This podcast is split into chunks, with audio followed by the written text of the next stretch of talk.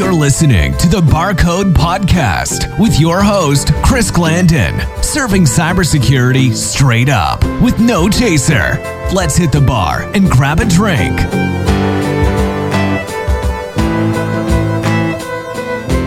Big Tone, what's up, my man? All right, hey, Chris. The real Tony's off today. I'm deep fake Tony, but you can call me phony. Dude, I couldn't even tell. Barcode is stepping up their tech game in 2021, I see. For sure, man. We installed IoT beer taps for power flow control, voice activated remotes, beer mat sensors, and I even pour using a smart jigger now, just cause I can. How about I connect you with a Long Island IoT? Sounds risky, but hook it up. I got you. Using my smart jiggers, half ounce of vodka, half ounce of rum, half ounce of gin, half ounce of tequila, half ounce of triple sec, one ounce sweet and sour mix. Shake it, pour into a glass of ice, and fill it to the top with soda. This is an amazing drink. I need to start investing in deep fake bartenders as a service. No, definitely a wise investment, bro. That's just my opinion. Until we get those really smart AI guys in here, then I'm sure they'll find a way to figure us out. No doubt. Okay, man, thanks for the drink. I'm off to catch up with the security expert. He's going to be meeting me here any second. Cool. All right, man. We'll see you next round.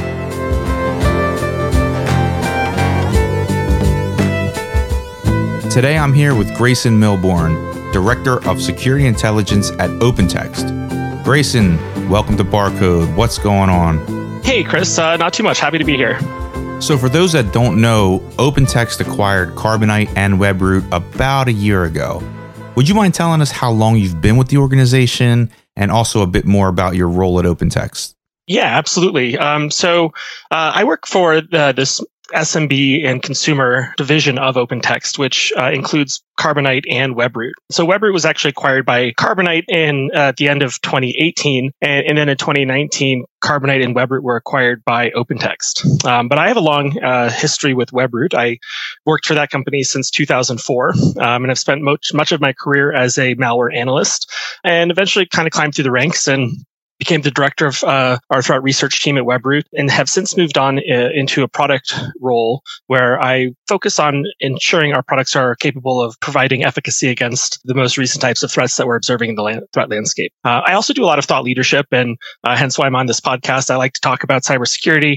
Uh, I like to educate people, and uh, so this is a great vehicle to do such. Yeah, man, for sure. And I appreciate you bringing that knowledge into the bar.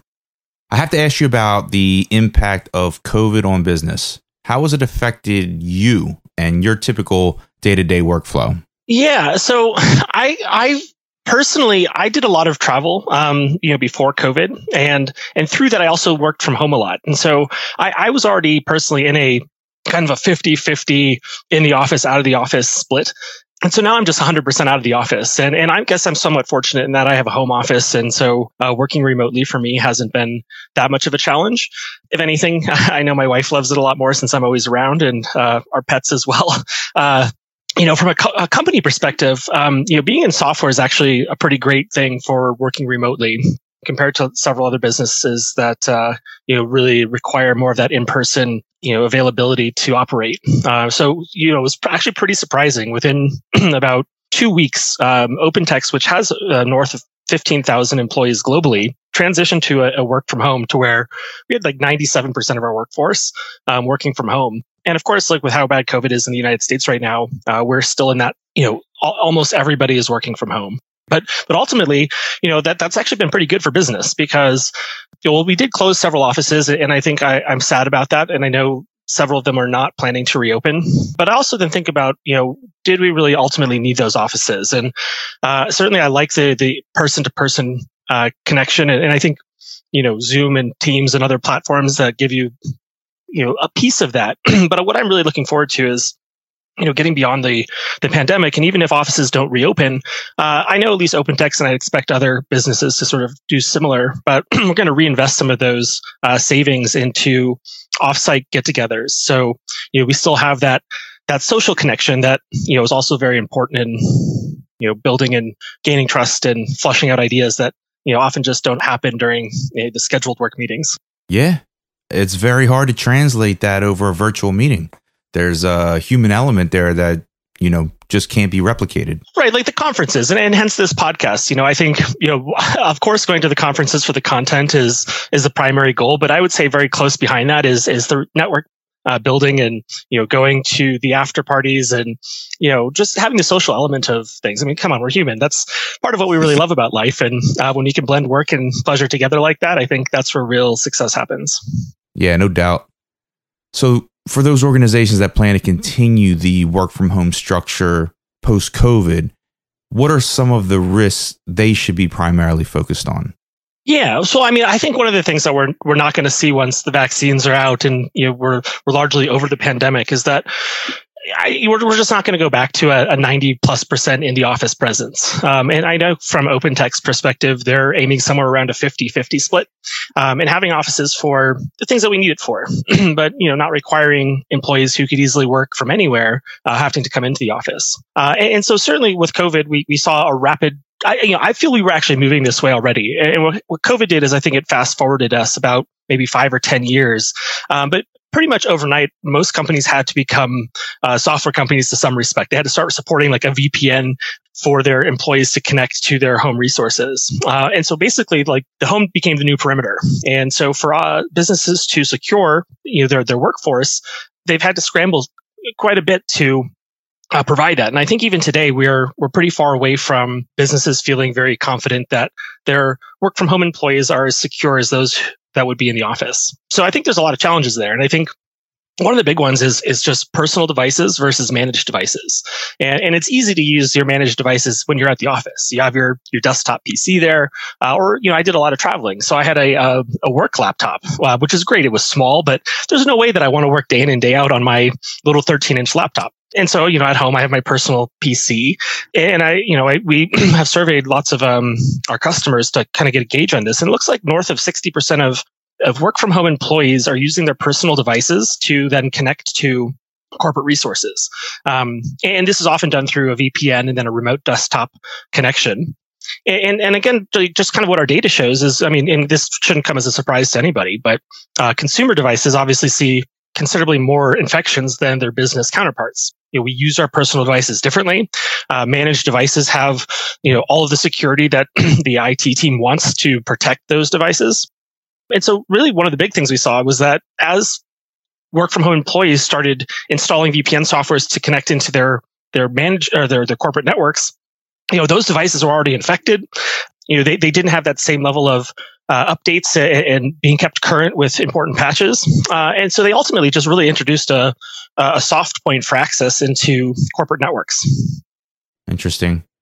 So let me ask you then, do you think BYOD will become more relevant then because of that? Yeah, and so this is kind of where I, am expecting industry to pivot and provide solutions to solve this problem. And and I think it's you know when we first started thinking about BYOD, it was I think it was like largely thinking about mobile phones and how how do we kind of bridge this gap of the risk of mobile devices. But now I think really like D is is my PC more than it's maybe my cell phone, um, just because I can do so much more on my personal device. And so I think it's like how do we manage personal devices? and I think there's lots of options. Obviously, Windows provides lots of flexibility here. Um, and you could have several domain accounts on a single PC. And I think it's just, you know, having a conversation with uh, remote workers and, and, saying that, hey, you know, we want to be flexible. We're not, we, we don't want to make life working from home worse. Um, but if you have a device you prefer to use, you know, let's just go through the, uh, the, you know, creating an account on that device that we can then at least install managed security and, and provide some data protection so that you reduce that risk of, of compromise through providing flexibility of using you know preferred device. Right. And depending on the end user it could be a foreign concept for them. So you also need to provide that clear communication and deliver the message of that initiative properly yeah, and I mean, I think users largely are also concerned about privacy, and they, you know, they the reason that their personal devices see more infections isn't solely uh, because of the security that's on those devices. Uh, you know, we use our personal devices however we want, and and when at work or using a work device, we're pretty much focused on, you know, this is a work device, so let's use it for that purpose. Yep, yep, absolutely. So, strictly from a home user perspective and concern for their own privacy while being connected to their corporate network via VPN, what controls could they implement that their organization uh, may not specifically point them to?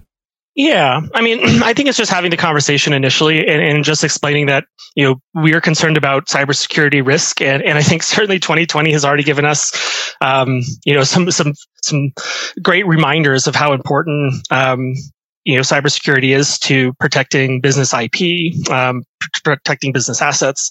Uh, and so I don't think most employees should be that surprised to be engaged by their IT team to have this conversation. But I, I think that's kind of like the first step is saying, hey, let, let's bridge this gap. Um, you know, let's let's make sure that everybody's staying secure here and, we want to help and, and, it's not a privacy thing it, it's um it's a security thing and of course those things are kind of on opposite ends of the spectrum but i think with transparency of, of what you're protecting that your employee should feel confident. And of course, if the employee doesn't want to allow you to manage their personal device, then you know you can say that hey, well, we have a policy that you need to use a managed device for, you know, for example, for connecting to corporate network resources. So I, I think it's um it's a conversation that that is just going to become the new normal because you know, working from home has so many advantages, and um, as businesses see that employees are happier, um, they have more free time, they have more flexibility, and ultimately, I think it also it opens up the job pool of, of, of candidates. And I know a lot of businesses uh, shed some employees in this past year and um, are really looking forward to regaining some of that headcount and, and rebounding. Um, and, and, when we think about you know relocating and some of the complexities that go into finding the right job, I think working from home really, um, or working from anywhere, as I like to call it, gives us that flexibility to you know not need to relocate and still be able to be effective. Um, so I think overall, I mean, these this is kind of just we're in the very beginning of defining this new uh, procedure for how we you know connect to our corporate environments. And, and I think one thing maybe to pivot on here is the home network. Um, you know, we've talked so far a lot about devices, but I think the device challenge in some ways to me seems easier to solve with you know software solutions and um, account creation that that's specific to the task. But then when we look at the home network, um, there's so much more diversity and complexity. I think there, so I think that's kind of where I'm, I'm excited to see industry kind of pivot and, and attempt to solve that home network security challenge, which I think also creates a great opportunity to educate the employee base. And, you know, instead of users looking at their home network router as a black box, um, maybe getting familiar with that piece of hardware and, and understanding you know, what it does and, and what it provides you as far as visibility into what's going on in your home which again is even more important nowadays when almost every new device that you buy for your house, whether it's an appliance or a TV or a receiver or uh, anything that pretty much requires electricity, you know, nowadays comes with an internet connection and, and the ability to remotely manage it, which, which is really cool. But, you know, most of these things are never built with security even in mind as an afterthought sometimes and you know because of this we've seen you know lots of iot botnets and, and things that are able to you know easily propagate uh, and taking advantage of firmware that's exploitable. Um, and then you know what ultimately makes me nervous is so many of these apps uh, or iot devices are connected to your mobile phone through an app that they have you install. Uh, and again the security and thoughtfulness about that you know is, is, is often not there. And so what we see is you know, very poorly secured uh, IoT controlling apps. And then when you think about that device that's on the network, uh, you know, it knows passwords to get on the network. It, it, it's, it's aware of the other devices on the network. And it ultimately just, again, it creates like a soft spot for uh, exploitation. Yeah, I agree. IoT is developing at warp speed. What developments do you see happening with IoT in 2021? Yeah, so I mean, I think IoT security has been on the radar for quite a while, uh, and uh, there's definitely no question that consumers, uh, you know, love these devices. Um, there's, I, I, see that only accelerating, uh, and ultimately just in in the ways in which we're able to add technology to uh, things that maybe didn't have them before. Um, and so one of the areas that we're seeing a lot of that is in is in wearables and smartwatches and smart health devices, and you know, okay, it's cool to be able to track my light bulbs and, and turn those off remotely, but all of a sudden I have all this biometric data that's, you know, being uploaded to a cloud and, you know, it has a, a, very intimate knowledge and awareness of myself. And so I look at that as something that really absolutely has to be security forward um, as we move forward with you know, benefiting from these devices. Yes, it's great to, to be able to track this information, but security in that space is, is critical. Uh, and so there's there's several t- uh, ways in which we can go about this. Um, you know, one of the things I like is is having standards, and you know, I, I've been an advocate for a security standard for IoT devices. So it's kind of like something like Energy Star for your, your refrigerator or your, your, you know, heater. So that you know that it, uh, you know, it, it takes into account energy savings. So, you know, if you had something else that was a, a security standard protocol that ensured that the devices were able to auto update, that they took proper uh, security practices in place, uh, and, and had like a, an, an entity to validate that, would then, you know, as a consumer, I would probably, you know, maybe shell out a couple extra bucks uh, to buy an IoT device that I knew uh, cared about protecting my data. Definitely. It could be an IoT security verification check. Right. I mean, especially when we start getting into really sensitive data. Like, I'm sorry, but I, I just wouldn't trust wearing uh, a biometric device that, that uploads data to a cloud that, you know, like, like so much of compromise occurs because of our, of our trust of somebody else to do it right. Um, and so when I, you know, how many times has a password of yours been hacked because, or leaked because the website that was holding it stored it improperly and got compromised, right? Like this, this is not an, uh, a rare occurrence. And, you know, with biometric data, I think that that's something that, you know, personally, I, well, obviously I work in this industry. Like, privacy is very dear to my heart. And, uh, you know, I, I love the benefit of technology, but, uh, at the same time, I think, you know, we have to be careful about the trade-offs we make. Very true. And yes, a verification system is much needed. Yeah, we'll have to see where it goes, but I think like something like that is going to be needed. Uh, and it's also, I think, attractive to the consumer. So that often, that combination typically leads to something happening. Yeah, absolutely. So, what other challenges do you see us facing within the next year? Yeah, so oh, man, after 2020, I'm, I'm well, I am really looking forward to 2021.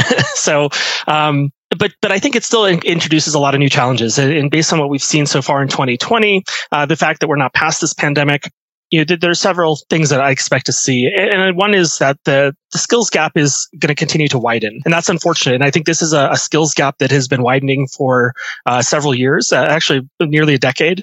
And, and, I think that's a challenge. And especially it's, it's exacerbated by you know, all of these companies now having to have an IT department or, or hiring an MSP to provide that, that remote connectivity for their, their workforce.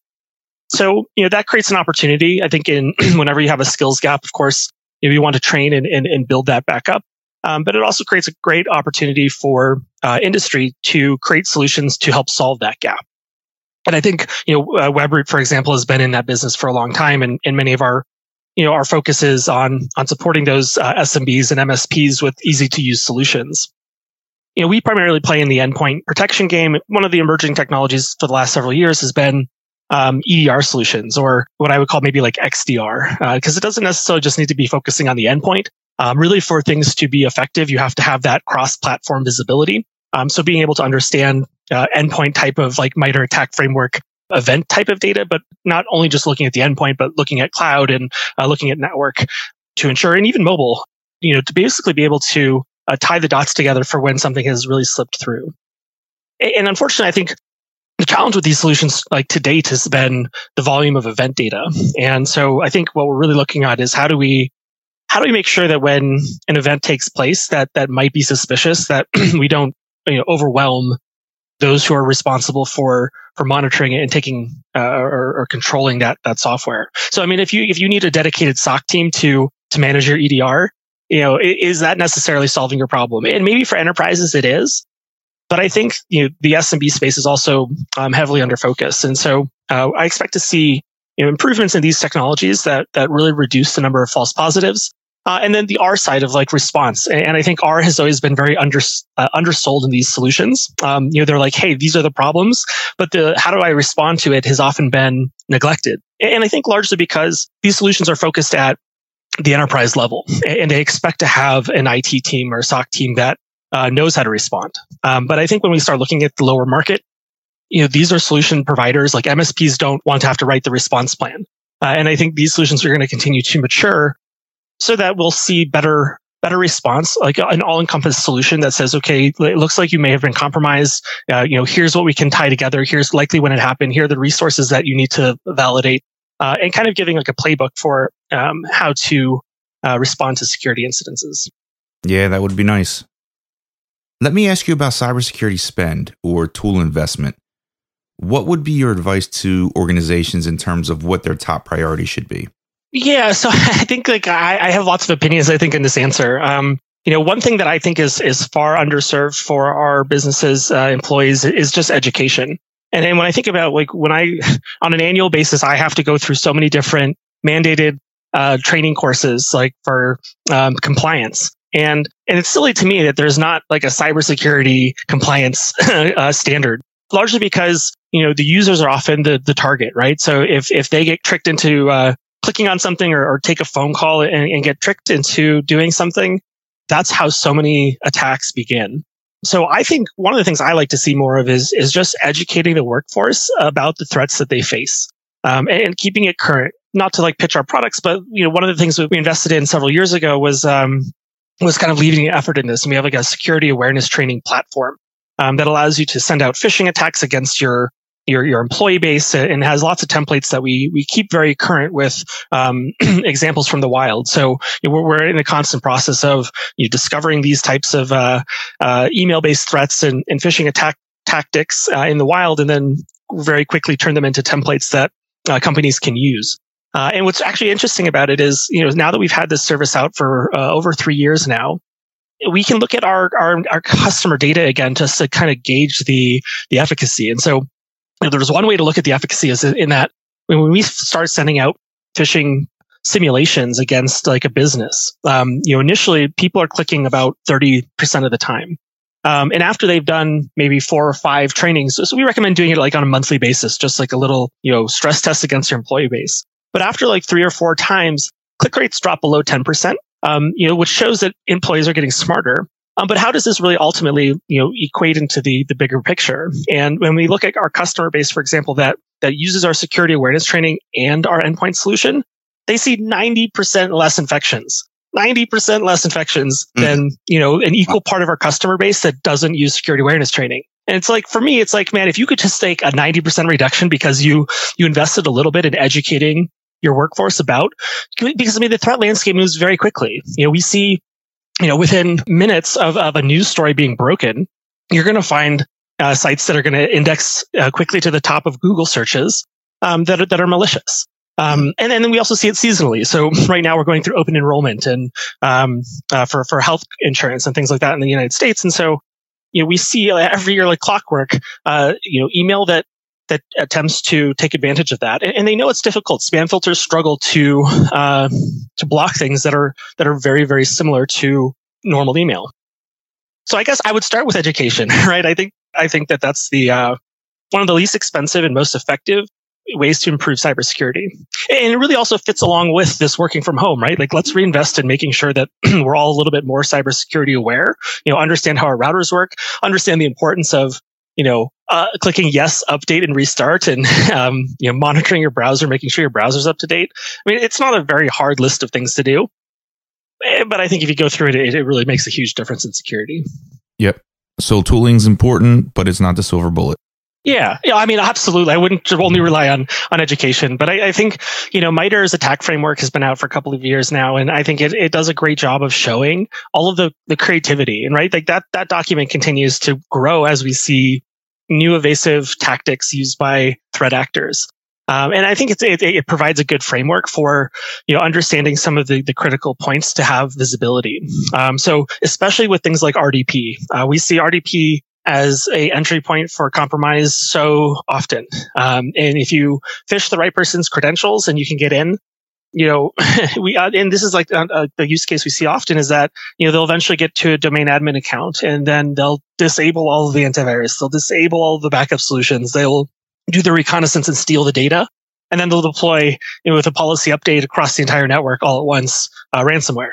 Um, and, you know, that could all be prevented with stricter remote desktop protocol access um, enforcement. Um, so, you know, obviously 2FA is one thing that's uh, important to do. Uh, and I'll just touch on that one real quick because one of the things that we've seen again improperly done is is 2FA is is, is an effective uh, strengthening tool for authentication, but it needs to be device separated. And what I mean by that is that like on my my home PC, if I connect to our VPN, um, I could install the the second factor authentication token generator on my same PC, or I could install it on my phone. And, and it's like I needs to be on my phone, right? Because if my device were compromised and somebody can then just see my my pin, all of a sudden, if they were able to remote access my machine, they, they could then make that same connection without, you know, needing my, my, my personal device to get that pin. So it's like using 2FA properly and effectively.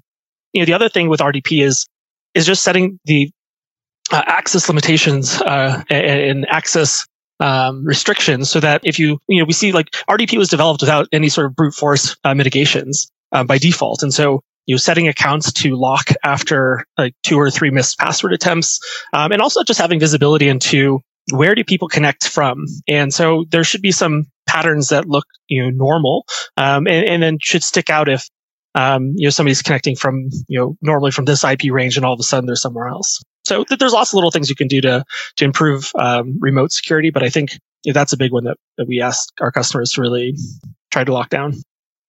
So cybercrime as a service is expected to rise at an unprecedented rate this year. What are your thoughts on that?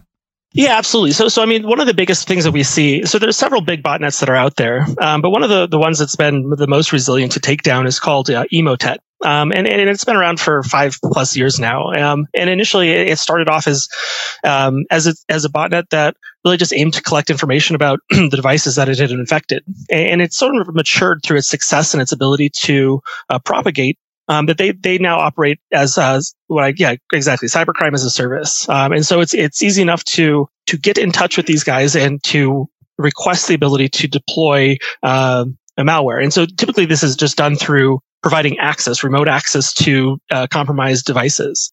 Um, and, and, they certainly work with some uh, groups much more than others, but you'd be surprised how inexpensive some of these credentials can be. Um, and so what will happen is, is basically there's different levels of like hacking organizations. You have very well organized groups all the way down to, you know, your script kiddies and those, you know, teenage hackers who are, you know, maybe trying just to, uh, to explore more than really to try to create harm. But you often start with trying to gain access. And so, you know, gaining access uh, can can sometimes just be as easy as, as purchasing credentials. Uh, remote access protocol will get you right in.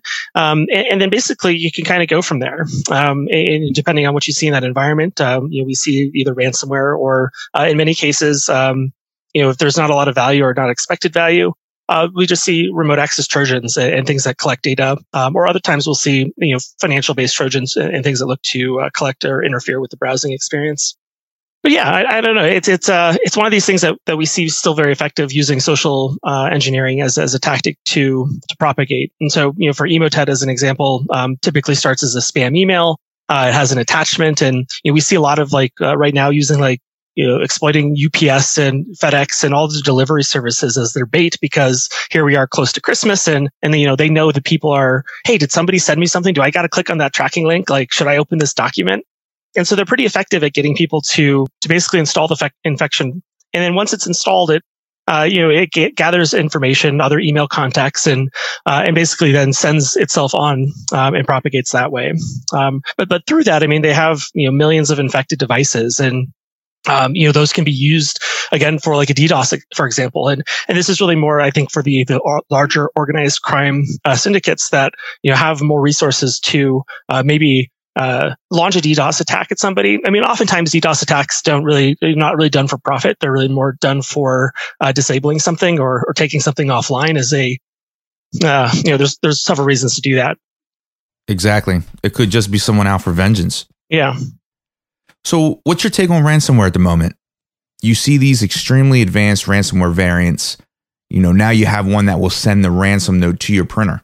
Yeah, so you know, I think um, I've been following ransomware for a very long time. I mean, I remember you know the early CryptoLockers, and even before that, uh, you know, really we, what we saw was uh, it was fake AV, and AV that would try to tell you you're infected, and and just through this evolution, you know, we've seen a lot of tactical changes, and you know, certainly over like the past five years since you know, kind of the dawn of CryptoLocker and all the evolution since then, um, we've seen so many different things like you know the free file uh, to show that it works um, you know tech support. Uh, most recently I, I, even saw cold calling. And so um, uh, i forget the the particular ransomware variant but you know they, they would start calling people uh, or organizations that they had infected to over the phone try to convince them to uh, pay the ransom.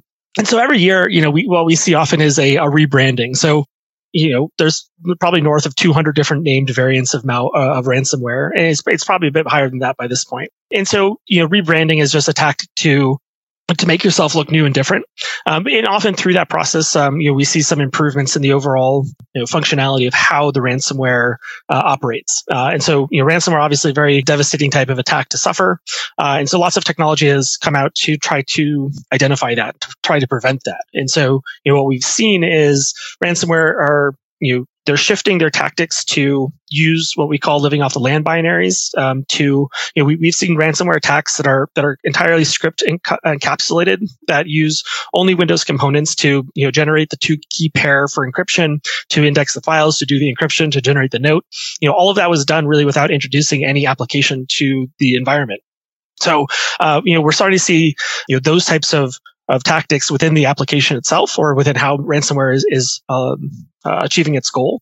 But we've also seen shifts in, in who ransomware off, uh, actors are targeting. Um, and so for the last several years, uh, we, we, and I think we'll continue to see this, but you know, focusing on the soft targets, things like government agencies, schools, hospitals.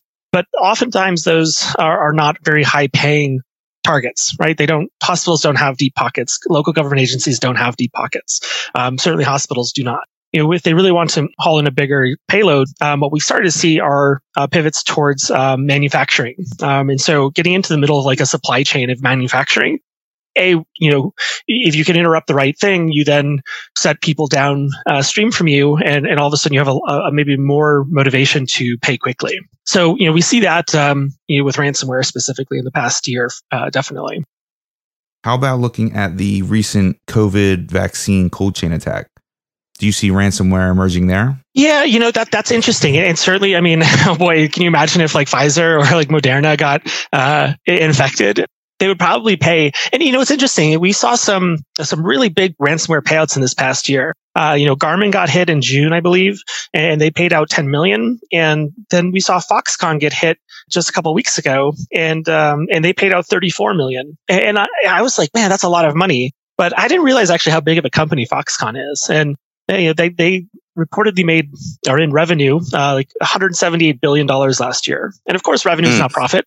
But then when i started doing some math i'm like wait a second. 34 million dollars is like really small change to them. You know mm-hmm. like if you really wanted why didn't you ask for like 100 million? Like even 100 million for a company that makes 178 billion annually is as again it's like it's not as uh i don't know. So i, I honestly predict in 2021 we're going to see a 100 million or, or better ransom paid I mean, I certainly expect like phishing campaigns and, and these things to continue to use COVID, especially with the vaccine. And, um, you know, unfortunately, we're just not out of this mess yet. And, you know, cyber criminals definitely love newsworthy events. And we were just kind of living in this perpetual newsworthy event uh, that, that they're going to continue to exploit. Yeah. Speaking of newsworthy event, SolarWinds has just completely taken over my Twitter feed. Oh, I know. I tell you what, my last week has been um, it's been interesting, and, and honestly, it's almost like uh, how did 2020 not end without this, right? So like there had to be some sort of cybersecurity, you know, nightmare that uh, was on par with everything else in in 2020, and and man, if they, if if SolarWinds isn't that, then I don't know what is, and you know, it's it's been interesting as we've looked, uh, and still, you know, there's a lot to learn, um, and a lot of companies who you know are, are who have certainly been impacted that that haven't come clean about it. But to me, I think what's that, what's scary about this is again, it's that. Uh, it's the the trust of somebody else, right? And and you know, SolarWinds had a lot of very big clients, and, and they, those clients trusted that SolarWinds was protecting themselves against this type of an attack and and like all too often in the past, you know that that trust broke down and um, and cost a lot of people becoming compromised. Um, so you know, for what I find really interesting about this is like a that it, it went unnoticed by SolarWinds because you know we've had a, a little over a week now uh, to analyze the samples that are related and in some ways, that, what's nice about this is, you know, SolarWinds um, Orion network monitoring software is written in .NET, and that's great for uh, analyzing or analyzing the code because it's very easy to take .NET binaries and, and look at the source mm-hmm. code. Um, and so, you know, when we go, and, and, I mean, SolarWinds is a big company, right? Like they, their uh, uh, Orion software has been out for a long time, uh, and so when we started going back and looking at all the variants of the um, the, the specific DLL that, that got compromised, you can kind of see the timeline for when you know the the malicious class was entered into the DLL. Um, you know, so that actually happened in November of last year, um, and then it wasn't until March of this year that the the cl- the class basically was introduced, the namespace is introduced, but laid dormant and empty for for five months, and then uh, they, uh, you know, the threat actors then, you know, introduced the malicious code. And so to me, it's like, okay, well, there was already, like, why did that happen? like, mm-hmm. like, where's the QA process in here to,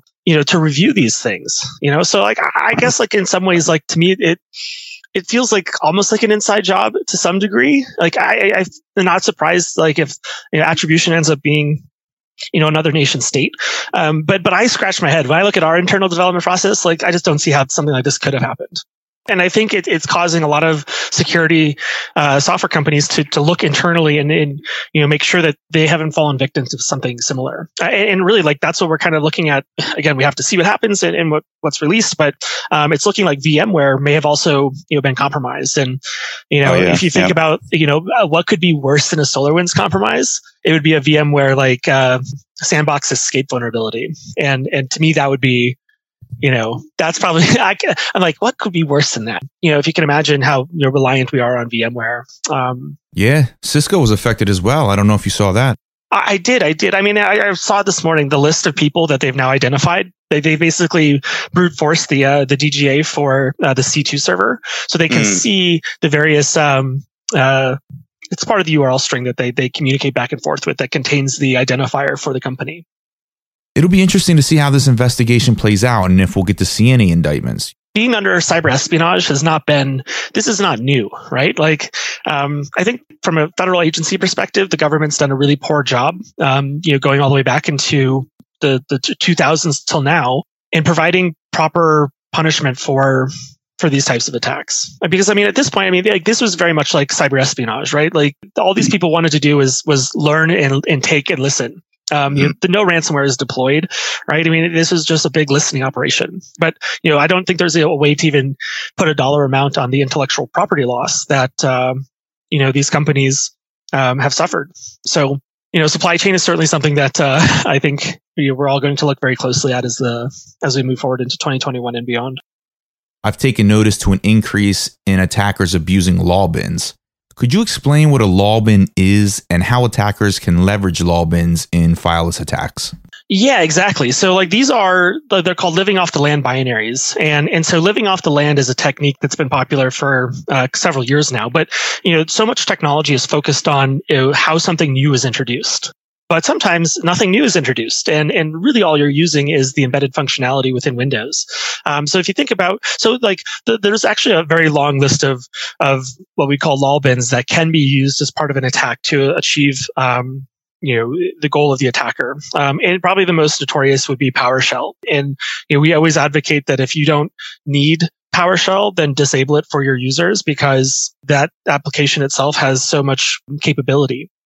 And so others are like script interpreters. Um, so, you know, some of the scripting languages that are supported natively by Windows. you have like Win- WMI, so the Windows management um, interface uh, or instrumentation. And, and, and, and this again gives you just lots of flexibility into setting policies and and basically, I mean, through these tools and there's several others, like you, you can, you can build an entire executable on the device uh, without ever having to say, uh, extract it from you know a website or uh, getting it there some other way. And, so you know i think what's what's challenging about this is that these are all good processes. You know they're digitally signed by microsoft. They are they are you know for all intents and purpose uh, a good application that then could be used for malicious purpose. Uh, and so what we're starting to see is you know i talked a little bit about this with how ransomware is is taking advantage of these um, to right to, to, fly under the radar. Um, and so i think industry has been faced with the challenge of how do we a have the proper visibility into you know, these applications, and, and, you know how do we uh, you know properly secure uh, them you know, for the proper use and detect the malicious use. And so, so we've seen a lot of innovation in that in that space, um, particularly around like script detection and improper. You know, it's almost like heuristics. It's like you know, should should Java write an application application to you know, an app data temp directory, you know, or should WinWord be allowed to, you know, open up PowerShell and download a file? And, and, so there's lots of like ways that we see commonality in, in, how these things are used, but a lot of technology still doesn't have the visibility into them. So um, without that, you, you're kind of at risk to attacks that, that take advantage of LOLBins. I see. It sounds as if detection could certainly be a challenge there. It, it can be, absolutely. Would ML or a UBA based tool help with detection? Yeah, I think like um, ML can help to some degree. I mean, so well, part of what we've been looking at is just the variety of command uh, data that comes through these types of applications. And so, you know, we have things that we look for that we say like PowerShell shouldn't be allowed to do this, you know, or WScript shouldn't be allowed to do this. And so, you know, for us, we've been really looking at um, there's a lot of commonality is the thing. And so I guess in some cases, or in a lot of cases in cybercrime, code reuse is a pretty common thing. And so, you know, somebody figured out a way to do it and then, you know, copy and paste types of attacks. And so, uh, even though, you know, things could be easily obfuscated or changed, um, you know, we see a lot of that. But, but I also think like, yeah, UBA is, is understanding like what should something be doing and when is it outside of its expected behavior? Um, and then how do you then ultimately provide protection. So, okay, something is now done something wrong. Is, is it too late? Do I have to have a reaction plan or, you know, was this something I was able to stop preventively. So I think that, you know, when we look at, you know, more on the definition side of an approach to, okay, like this, this type of command shouldn't be executed. That's easy to do. But when you look at, you know, behavior analytics, you know, sometimes that's after the fact. And it's like, okay, mm-hmm. hey, this thing was outside of its bound. Oh, something has happened, right? As opposed to, right. no, you, you're not allowed to do this. So, you know, I think it's somewhere in the middle. And I absolutely think ML is going to play a big role in, you know, this, again, like the, the challenge here is like sifting through the big data. And I think that's really where ML you know, shines. So I expect that type of uh, technology to uh, refine and strengthen these solutions. Got it. Well, staying on the topic of AI, I've always been fascinated with deep fake technology, although you don't typically see it being used by attackers. Why do you think that is? And when do you think we will start seeing deep fake attacks?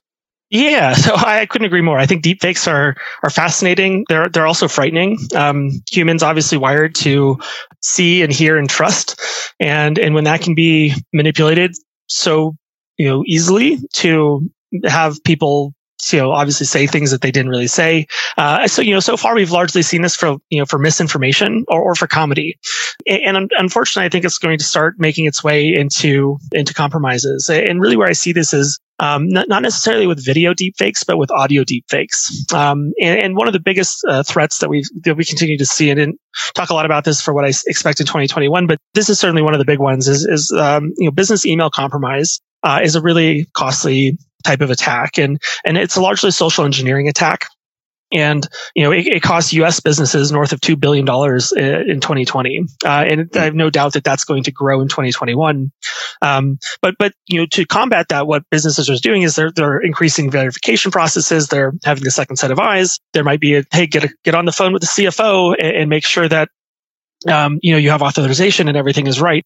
Uh, and so th- I, it's almost in that space that I see deepfakes being used. And uh, there's a um, I forget the name of the, the, the, the, site that does this, but you, you can upload um, a small amount of, of audio recording and it can generate a, an audio model that you can then, you know, type into and it will speak.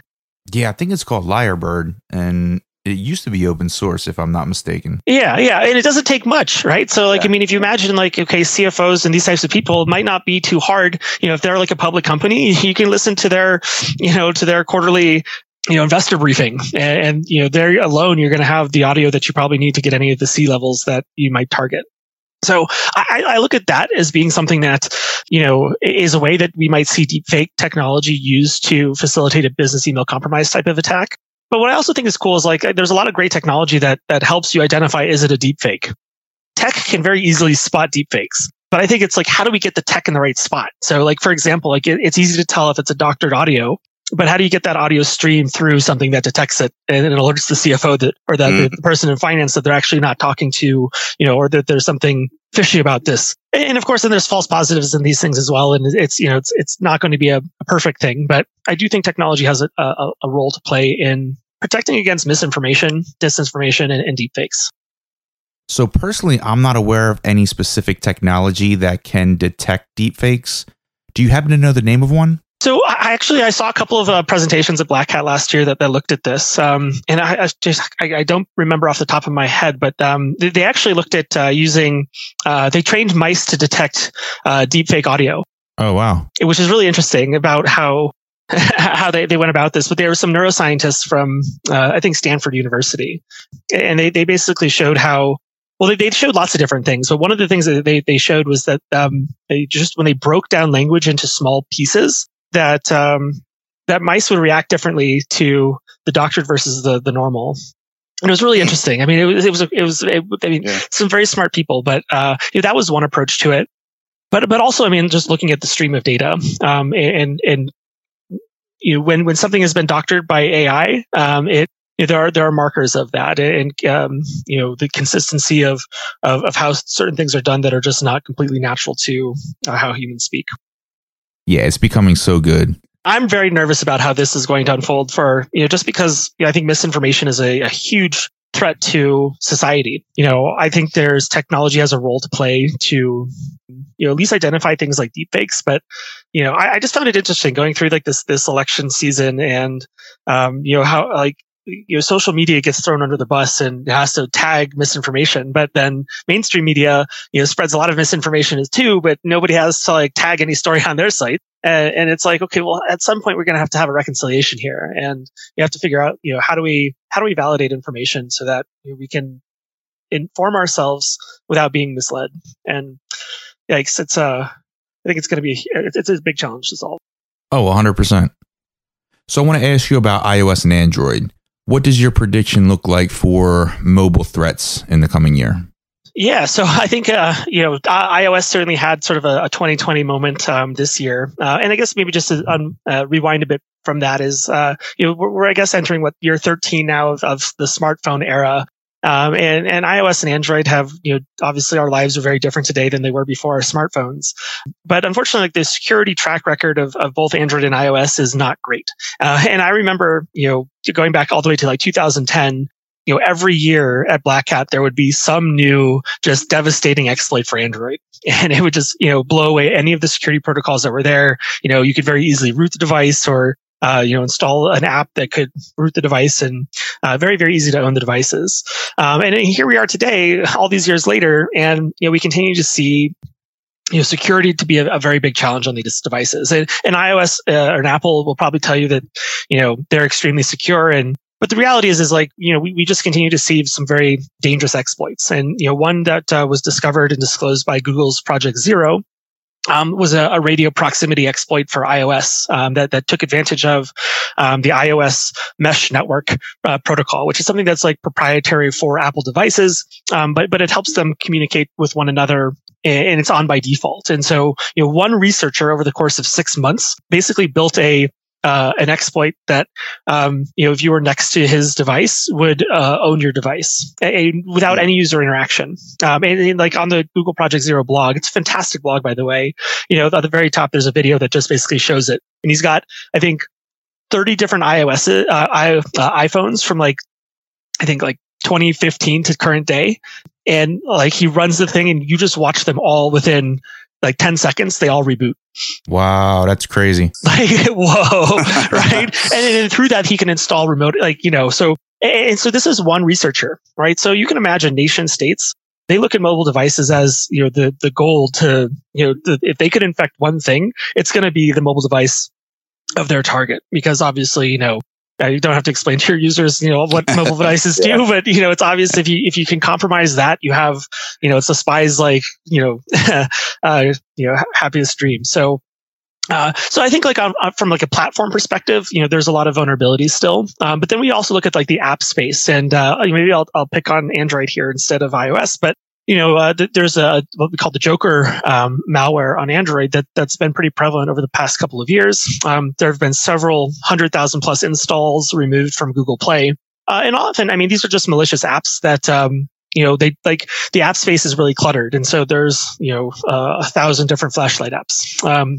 but uh, you know what they try to do is they go after what's popular and they create you know bare bones kind of app that kind of you know does yeah it's a little flashlight or some other app like this but then it, it contains like a um, a uh, an advertising platform uh, that contains Joker, and then you know slowly over the next like you know several weeks of installation, uh, components of Joker are then downloaded through that app, uh, and ultimately what it does is it spies on the device, and uh, then it, it, monetizes through uh, signing you up through like premium services. And so it will either, you know, buy other apps that uh, are part of their network that costs money, or it will uh, sign you up for recurring services.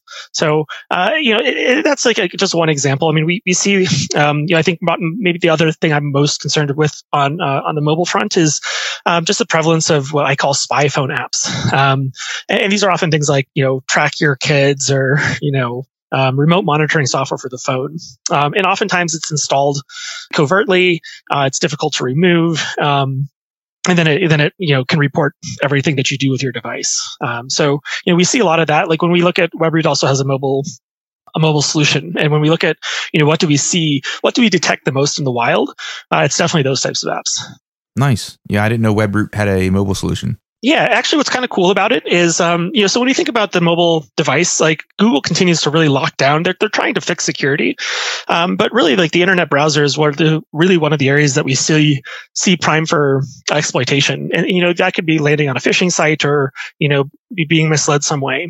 Um, and so our latest release, um, actually, we pivot away from being an, like an app itself, and we we're basically built on the Chromium stack. So uh, the benefit of that is like you can use Google Chrome browser, and we can still then uh, protect that browsing experience. Um, and then, of course, it, it, you know it protects as far as uh, malicious apps. But um, the amount of malicious apps we see uh, on mobile devices compared to malware on PCs is still you know a tiny fraction. Um, but but we really look at the the browsing component is what we want to secure. So uh, it provides both. Gotcha. Yeah, I'm always getting asked: Is Apple more secure than Android devices?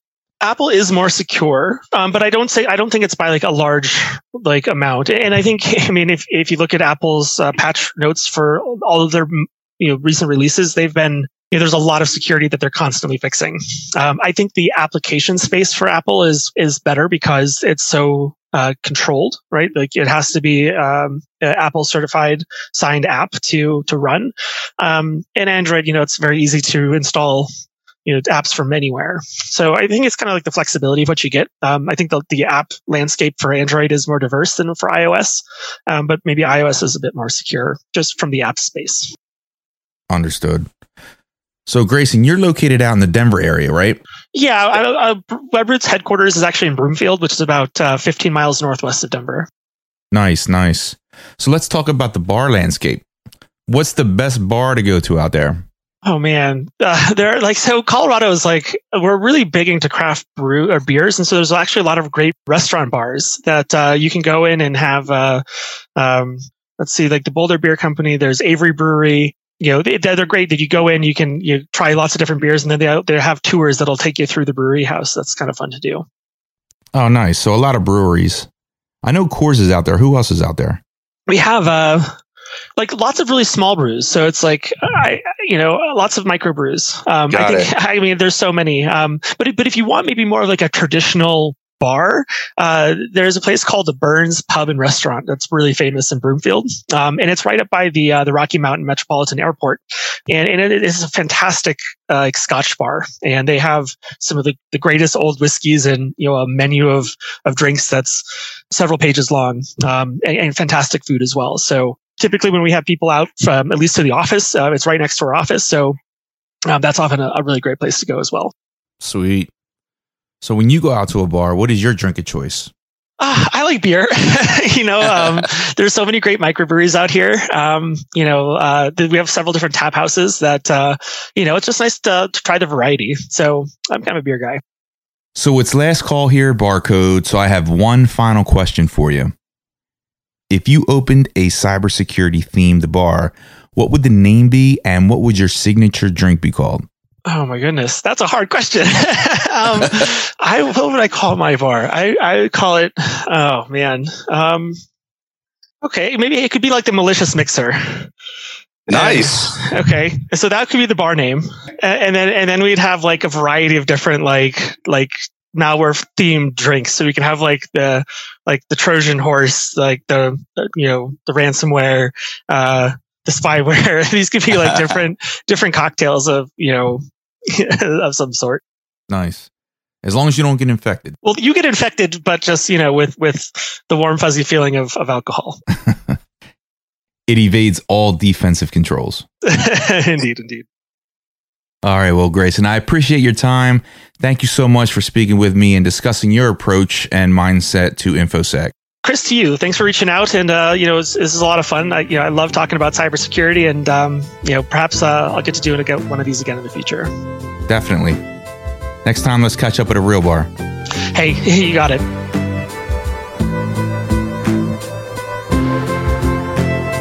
Barcode patrons. If you enjoyed this episode and want an easy way to support the podcast, please leave me a review on iTunes or Apple Podcasts.